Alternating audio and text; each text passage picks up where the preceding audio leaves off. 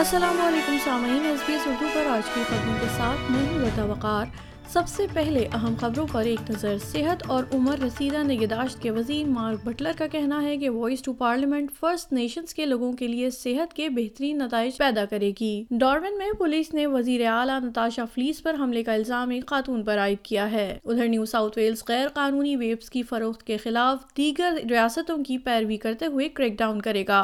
اور اب خبریں تفصیل کے ساتھ۔ صحت اور عمر رسیدہ نگہداشت کے وزیر مارک بٹلر کا کہنا ہے کہ Voice to Parliament First Nation کے لوگوں کے لیے صحت کے نتائج کو بہتر بنائے گی۔ یہ 125 سے زیادہ صحت کی تنظیموں کی جانب سے آنے والے indigenous Voice to Parliament referendum میں یس ووٹ کی حمایت میں ایک عوامی خط جاری کرنے کے بعد سامنے آیا ہے۔ جناب بٹلر کا کہنا ہے کہ Voice to Parliament indigenous communities کے لیے نظامی مسائل اور خراب صحت کے مسائل کو حل کرنے کے نئے طریقے تلاش کرنے کا موقع فراہم کرے گی۔ ادھر ڈارون پولیس نے چیف منسٹر نتاشا فائلس پر حملے کا سنگین الزام ایک خاتون پر عائد کیا ہے۔ پولیس کا الزام ہے کہ 56 سالہ خاتون نے اتوار کی صبح نائٹ کلف مارکیٹ میں وزیر اعلیٰ پر حملہ کیا۔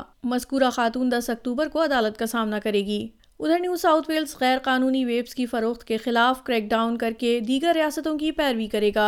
ریاستی حکومت 3 سالوں میں کل 6.8 ملین ڈالر خرچ کرے گی، جس میں زیادہ تر رقم تعمیل اور نفاذ کو تقویت دینے پر خرچ کی جائے گی، جبکہ 2.5 ملین نوجوانوں کو ویپنگ چھوڑنے میں مدد کرنے کے لیے خدمات پر خرچ کیے جائیں گے۔ پریمیئر کرس منس کا کہنا ہے کہ شواہد بتاتے ہیں ویپنگ اب نوجوانوں میں سگریٹ نوشی کی شرح میں اضافے کا ایک گیٹ وے بن رہی ہے۔ نیو ساؤتھ ویلز کا محکمہ تعلیم آئندہ سال کے درمیان سرکاری اسکولوں میں ویپس کے استعمال کو کم کرنے کے لیے 40,000 ویپ کا پتہ لگانے والے آلات نصب کرنے پر غور کر رہا ہے۔